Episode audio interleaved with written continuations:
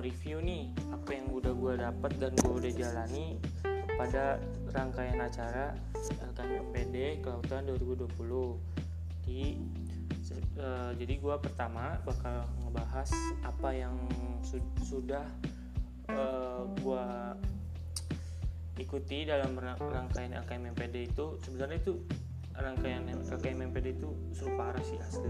Jadi kayak membahas tentang knowledge seseorang atau minat bakat seseorang atau manajemen waktu jadi kayak gue sekarang e, mau mereview dan gue sebenarnya tertarik sih sama bahasannya Kak Alfian Hidayat e, dari Oceanografi 2016 yaitu di dunia personal building personal building itu suatu usaha untuk menggali dan membangun potensi yang ada di dalam diri kita sebagai media untuk menggapai sesuatu yang kita impikan. Jadi uh, dari pengertian personal building itu kita bisa menganalisa potensi diri dengan melalui minat dan bakat. Minat atau interest diartikan sebagai ketertarikan pada suatu hal.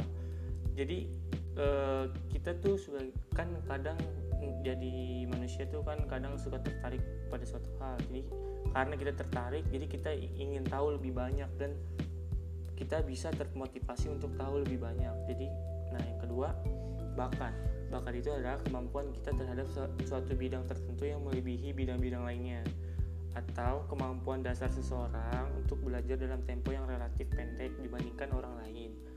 Nah, bagaimana sih cara menemukan bakat? Jadi di di kali di podcast kali ini Calvian Hidayat ini memakai teori uh, ini sebenarnya cara menemukan teori bakat itu ada dua. Te, uh, bakat itu bisa di, diperoleh dari nature atau alami ya, yang selanjutnya itu bisa jadi nurture pengaruh atau pengaruh dari lingkungan.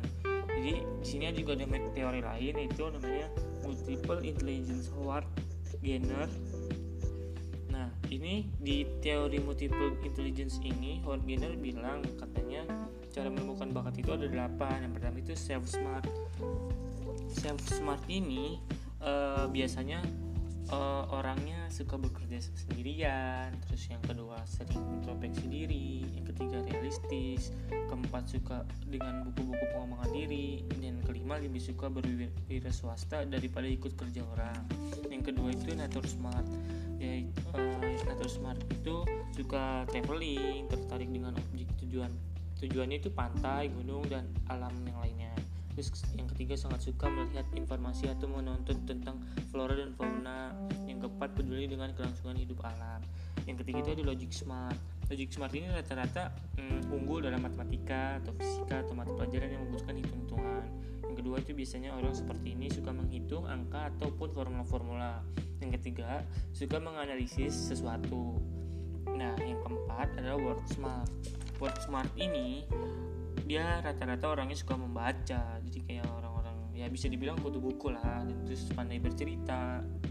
Yang ketiga itu mudah mengingat kata-kata yang aneh. Yang keempat suka menghabiskan uang dan membeli dan menghabiskan waktu di perpustakaan yang kelima itu people smart. People smart ini orang orang yang seperti ini mudah bergaul dan berteman. E, suka bertemu dengan orang yang atau kenalan baru. Suka kegiatan aktif sosial bisa mengatur dan mengatur sekelompok orang. Yang ke enam ini body smart.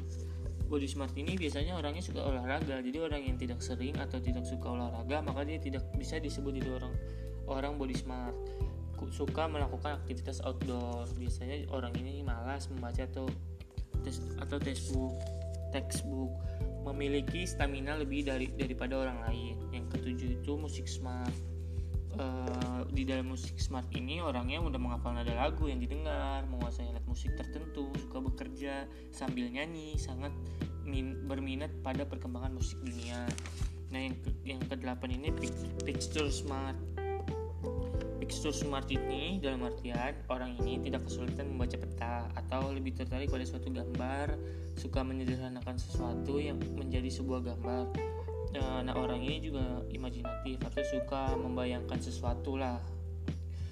Uh, ya terutama ya gambar. Jadi kayak personal building ini uh, diperoleh bisa dari minat dan bakat. Itu sendiri ya sebenarnya tujuannya personal building ini untuk mencapai goals nih seseorang sih. Jadi kali ini sekian dari podcast gue. Uh, terima kasih sudah menerima. Kurang lebihnya